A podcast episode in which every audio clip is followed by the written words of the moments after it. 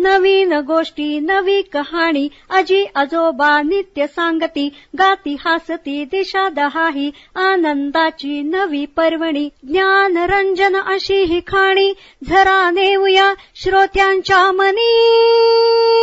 अनुभव अनुभव.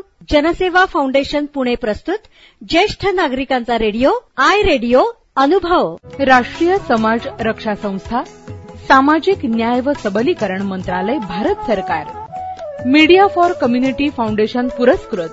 ज्येष्ठ नागरिकांसाठीचा आय रेडिओ अनुभव. प्रकल्प समन्वयक डॉक्टर आर श्रीधर आणि आलोक वर्मा. रेडिओ समन्वयक पूजा मुरादा कौशल्या आणि साई सुधा. ज्येष्ठ नागरिकांच्या समस्या प्रश्न आणि मार्गदर्शन. यासाठी टोल फ्री एल्डर लाईन क्रमांक एक चार पाच सहा सात म्हणजेच one four five six seven यावर सकाळी आठ ते रात्री आठ या दरम्यान संपर्क साधावा. आमचा टोल फ्री क्रमांक पुन्हा एकदा ऐका. Elder line one four five six seven म्हणजेच एक चार पाच सहा सात या नंबरवर संपर्क साधा. देखिए जीवन के चक्र में उम्र ढलना एक आम सी बात होती है। और इसका बहुत अच्छा उदाहरण आपके सामने इस समय बैठा आपसे बात कर रहा है। लेकिन ज़िंदगी के इस पड़ाव में कभी कभी ऐसा पल भी आता है, जब आपको कुछ मदद की ज़रूरत पड़ती है। चाहे वो पारिवारिक हो, स्वास्थ्य संबंधी हो, आर्थिक हो, कोई विवाद हो या शोषण का मामला। लेकिन आपके इन सभी जरूरतों को देखते और समझते हुए भारत सरकार ने शुरू की है एक एल्डर लाइन, जहाँ आपको मिलेगा आपके सारे समस्याओं का समाधान। फ़ोन नंबर है one four five six seven अब भले आपके बच्चे आपके साथ रहते हों या किसी दूसरे शहर में हों ये है आपका अटूट सहारा। तो बस ज़िंदगी के उन सुनहरे लम्हों को संजोकर अपने आज को बेफिक्री से आप जिए क्योंकि अब ओल्ड एज बनेगा गोल्डन एज कैसे? One four five six seven याद रखिएगा। नमस्कार श्रोते हो आपण ऐकत आहात जनसेवा फाउंडेशन पुणे प्रस्तुत आय रेडिओ अर्थात ज्येष्ठ नागरिकांसाठीचा रेडिओ अनुभव. श्रोते हो. माणसाच्या आयुष्यात वेगवेगळे टप्पे येतात. अनेक घटना प्रसंग घडत असतात. कधी सुखद आनंदी अशा घटना घडतात तर कधी कटू प्रसंग सुद्धा येतात. प्रत्येक वेळेला माणसाच्या भावभावना माणसाचं भावविश्व हे वेगवेगळ्या पद्धतीनं माणसाच्या मनावर परिणाम करत असतं. समाजात येणारे अनुभव आपल्या आजूबाजूला असणारी माणसं यांच्याकडून माणसाला काही मदत मिळत असते काही शिकायला मिळत असतं तसंच प्रत्येकाचं समाजासाठी काही योगदान सुद्धा असतं. जेव्हा दुर्धर असा प्रसंग येतो काही अपघात होतात किंवा आणखीन काही आजार होतात काहीही असू दे अशा वेळेला डॉक्टरांची गरज मात्र लागते.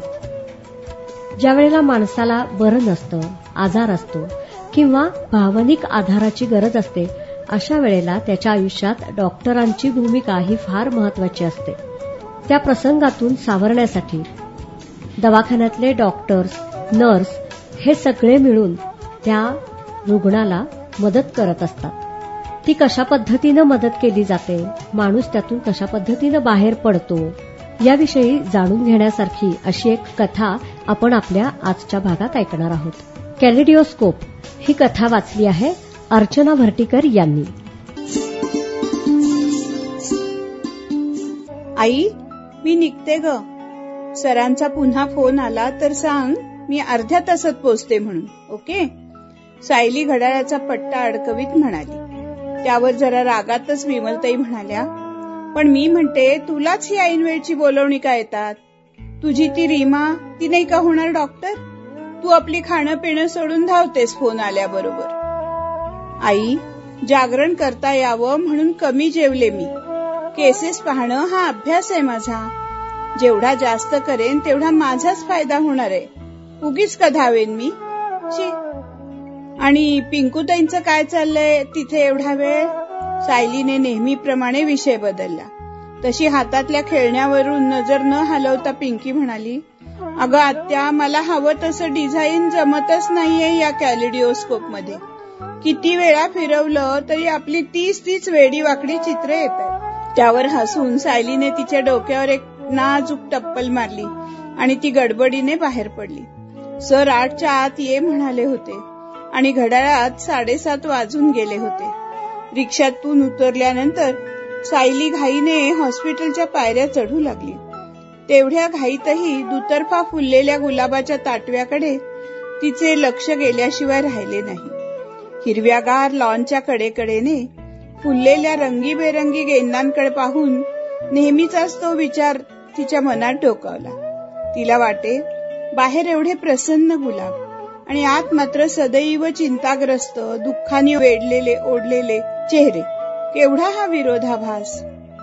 कदाचित त्या दुःखी जीवांना ताण थोडा कमी व्हावा म्हणूनच का फुलली असतील फुलं? का क्षणभंगूर आयुष्य देखील किती प्रसन्नपणे दुसऱ्याला आनंद देत जगता येतं हे शिकवण्यासाठी वाढवली असतील ही फुलझाडं? पण आज या विचारांशी रेंगाळायला सायलीला सवडच नव्हती. खांद्यावरची बॅग आणि हातातला एप्रन सांभाळत तिने डॉक्टरांच्या केबिनचा हलता दरवाजा ढकलला आणि विचारले मे आय कमीन सर डॉक्टरांनी समोरच्या फाईलवरून नजर उचलून वर पाहिले आणि आपला आनंद न लपवता दिलखुलास हसत म्हणाले yes come in thank God तू तरी या प्रोफेशन बाबत गंभीर आहेस. हे बघ आयसीयू मध्ये एक आत्महत्येची केस आली आहे. गॅस्ट्रिक लवाज केलाय पण अशा वेळी दाह असह्य होतो. तू जरा सिस्टरना मदत कर. थोडी सेटल झाली की मग सलाईन लाव. आणि हे बघ माझं कार्ड ठेव तुझ्याजवळ. दर तासाला मला मोबाईलवर कॉन्टॅक्ट कर.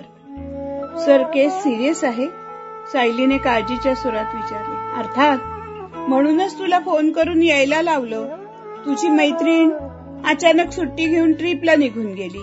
मजा मारण्याची एवढी हौस असणाऱ्यांनी खर तर या प्रोफेशनमध्ये यूज नाही. त्यातून मिनिस्टर साहेबांबरोबर मीटिंग आजच ठेवली आहे मॅनेजमेंटने मला तिथेही हजर राहणं भाग आहे. हॉस्पिटलच्या नवीन विंगसाठी धडपडायला हवं. बरं पेशंटचं काही बरं वाईट झालं तर पुन्हा माझाच गळा धरतील. तारेवरची कसरत आहे पोरी. पण तू काळजी करू नकोस. राजू आणि सुबू थांबतील तुझ्या बरोबर. निघू मी? सायलीने मान डोलवताच नेहमीचे गोड हसू चेहऱ्यावर पांघरून डॉक्टर निघून गेले. सायलीने एप्रन चढवला आणि तिसऱ्या मिनिटाला ती आयसीयू मध्ये दाखल झाली. तिथले दृश्य फारच हेलावून टाकणारे होते. दाह असह्य होऊन ती मुलगी तडफडत होती. तीन चार नर्सनी तिचे हातपाय धरून ठेवले होते. सिस्टर पलंगावर घालण्याच्या चादरीने तिचे हात पलंगाच्या लोखंडी गजांना बांधत होत्या. तिचे किंचाळणे वाढतच होते. एवढ्यात तिच्या तोंडातून एक हिरवट ओघळ बाहेर पडला. आणि नंतर फेसही. सायली क्षणभर शहारली. एंट्रनशिपचे सहा महिने पूर्ण होत आले होते. पण या काळात आणि पाच वर्षांच्या एमबीबीएसच्या शिक्षण काळातही तिने अशी विषप्राशनाची केस पाहिली नव्हती. पण लगेच दुसऱ्या क्षणी तिने मन घट्ट केले. आणि तिच्या जवळ पलंगावर बसत म्हणाली बास बास. ओरडून का दाह कमी होणार आहे? त्रास कमी व्हायला हवा असेल तर मला औषध देऊ दे बघू. शांत हो. पाच मिनिटात हा सगळा त्रास कमी होईल. विश्वास ठेव माझ्यावर प्लीज. सायलीने तिचा हात हातात घेतला. सायलीच्या आवाजातला आत्मविश्वास आणि स्पर्शातून झिरपणारी माया या दोन्हींचा अपेक्षित परिणाम झाला. तिचे हातपाय झाडणे कमी झाले. सिस्टर आंटीच्या हातातील कापड आणि कापूस घेऊन सायलीने हळुवार तिचा चेहरा पुसला. नागपुड्या व कानामागचा भागही स्वच्छ केला. हळूच हातातली शीर शोधून सलाईन लावले आणि त्यातूनच झोपेचे इंजेक्शनही दिले. प्रेमाने तिच्याकडे पाहत सायली म्हणाली शहाणी मुलगी आहे बर काही पाच मिनिटात झोप लागेल आणि उद्या सकाळी उठली की टुणटुणीत होऊन फिरायलाही लागेल. त्यावर हताशपणे सायलीकडे पाहत ती मुलगी म्हणाली कुठे फिरू? त्या नरकात? एवढे शब्द ती उच्चारू शकली. कारण दुसऱ्या क्षणी तिचे टपोरे डोळे पाण्याने डबडबले आणि तिने ते मिटून घेतले. जणू त्या मार्गाने तिने सारे दुःखाचे कड काळजात लपवून टाकले असावेत. सायली अस्वस्थ झाली. ती त्या मुलीकडे निरखून पाहू लागली. एवढा वेळ तशी उसंतच मिळाली नव्हती. वेदनेने श्रांत दिसणारा तिचा चेहरा देखील दहा जणींमध्ये उठून दिसेल असा रेखीव होता. काळेभोर कुरळे केस उशीवर पसरले होते. काही बटा घामाने कपाळावर चिकटून राहिल्या होत्या. फार तर पंधरा सोळा वर्षांची असेल ती. डागदरीन बाई माझ्या सुनीला वाचवा हो. तुमच्या पाया पडतो बघा. असं म्हणत एक बाई खरोखरीच वाकून तिचे पाय धरू लागली. कोण तुम्ही? माझ्या का पाया पडताय? सायली म्हणाली. या पोरीची आई हाय मी. कसं बी करून तिला वाचवा हो. दहावी पत्तूर शाळा शिकवली. मोठ्या घरचं काम मिळालं. आणि ही कसली अवदसा सुचली म्हणायची ओ हिला. ईश घेऊन मराया निघाली. अजून धाकली चार लेकरं आहे ती. हिच्या कामावर सारी दोन टायमाला खात्यात. तीच गेली तर? बाईनं बोलता बोलता डोळ्यानं पदर लावला. काही न बोलता सायली तिथून बाहेर पडली आणि सिस्टरना म्हणाली आंटी त्या बाईला आयसीयू मधून आधी बाहेर काढा. पोरगी जगते का मरते ह्याची काळजी नाही. तिचा पैसा आणि यांचं जगणं महत्वाचं शी काय माणसं असतात एके? त्या तिरमिरीतच ती स्टाफसाठी असणाऱ्या खोलीत आली. सुबू आणि राजू तिची वाट पाहत होते. राजू खुर्चीतून उठून नाटकीपणाने म्हणाला आईये आईये कभी हम आपको कभी इन दीवारों को देखते हैं. त्यावर राग विसरून हसत सायली म्हणाली झाली सुरुवात. सुबू हा अशा गोड गोड गप्पा मारून तुझा डबा फस्त करतो हा रोज? फसू नकोस हा तू? आज मुळीच डबा उघडू नकोस. त्यावर सुबूला बोलू न देता राजू म्हणाला सायली त्याचा डबा मी दुपारीच खाल्ला. आता तू नाईटला येतेस कळल्यावर त्यानं घरून गरम गरम वडा सांबार मागवलंय. तुझ्यासाठी कळलं? राजूने तुझ्यासाठी वर दिलेल्या जोराने सुबू एकदम मिटून गेला. त्याचे रोज डबा आणणे आणि सायलीसाठी थांबून राहणे सायलीच्याही लक्षात आले होते. पण त्या गोष्टी तिला इतक्यात वाढवायच्या नव्हत्या. तिची स्वप्ने तिचे आदर्श सामान्य तरुणांना पचण्यासारखे नव्हते. राजूला मस्करीतच उडवण्याच्या हेतूने सायली म्हणाली पण तू आणतोस का एक दिवस तरी डबा? माझ्यासाठी जाऊ दे. सुबूसाठी तरी. डबा? कुठून आणू? माझ्या घरात उंची फर्निचर आहे. मार्बल आहे. लॉकरमध्ये नोटांची बंडलं आहेत. पण पोरगा उपाशी राहील. या काळजीने हैराण होणारी आई कुठे आहे? मम्मी आणि पप्पा म्हणजे जिवंत टांगसाळ आहे माझ्यासाठी. बाकी काही नाही. Subu is a lucky chap I am jealous of him really Raju बोलता बोलता गंभीर झाला. एवढ्यात सिस्टर आत आल्या आणि त्यांचे संभाषण मध्येच थांबले.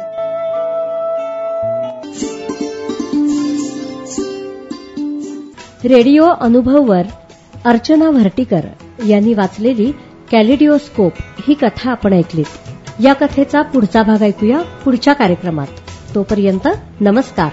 ऐकत रहा जनसेवा फाउंडेशन पुणे प्रस्तुत आय रेडिओ, अर्थात ज्येष्ठ नागरिकांसाठीचा रेडिओ अनुभव.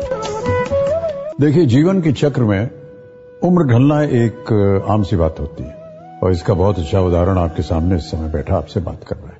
लेकिन ज़िंदगी के इस पड़ाव में कभी कभी ऐसा पल भी आता है जब आपको कुछ मदद की ज़रूरत पड़ती है। चाहे वो पारिवारिक हो, स्वास्थ्य संबंधी हो, आर्थिक हो कोई विवाद हो या शोषण का मामला। लेकिन आपके इन सभी जरूरतों को देखते और समझते हुए, भारत सरकार ने शुरू की है एक एल्डर लाइन, जहाँ आपको मिलेगा आपके सारे समस्याओं का समाधान। फ़ोन नंबर है one four five six seven. अब भले आपके बच्चे आपके साथ रहते हो या किसी दूसरे शहर में हो, ये है आपका अटूट सहारा। तो बस ज़िंदगी के उन सुनहरे लम्हों को संजो कर, अपने आज को बेफिक्री से आप जिए क्योंकि अब ओल्ड एज बनेगा गोल्डन एज कैसे? One four five six seven याद रखिएगा। राष्ट्रीय समाज रक्षा संस्था सामाजिक न्याय व सबलीकरण मंत्रालय भारत सरकार. मीडिया फॉर कम्युनिटी फाउंडेशन पुरस्कृत ज्येष्ठ नागरिकांसाठीचा आय रेडिओ अनुभव. प्रकल्प समन्वयक डॉक्टर आर श्रीधर आणि अलोक वर्मा. रेडिओ समन्वयक पूजा मुरादा कौशल्या आणि साई सुधा ज्येष्ठ नागरिकांच्या समस्या प्रश्न आणि मार्गदर्शन. यासाठी टोल फ्री एल्डर लाईन क्रमांक एक चार पाच सहा सात म्हणजेच one four five six seven. यावर सकाळी आठ ते रात्री आठ या दरम्यान संपर्क साधावा. आमचा टोल फ्री क्रमांक पुन्हा एकदा ऐका. Elder line. One four five six seven म्हणजेच एक चार पाच सहा सात या नंबरवर संपर्क साधा. नवीन गोष्टी नवी कहाणी अजी आजोबा नित्य सांगती गाती हासती दिशा दहाही आनंदाची नवी पर्वणी ज्ञान रंजन अशी ही खाणी. झरा नेऊया श्रोत्यांच्या मनी. अनुभव अनुभव. जनसेवा फाउंडेशन पुणे प्रस्तुत ज्येष्ठ नागरिकांचा रेडिओ आय रेडिओ अनुभव.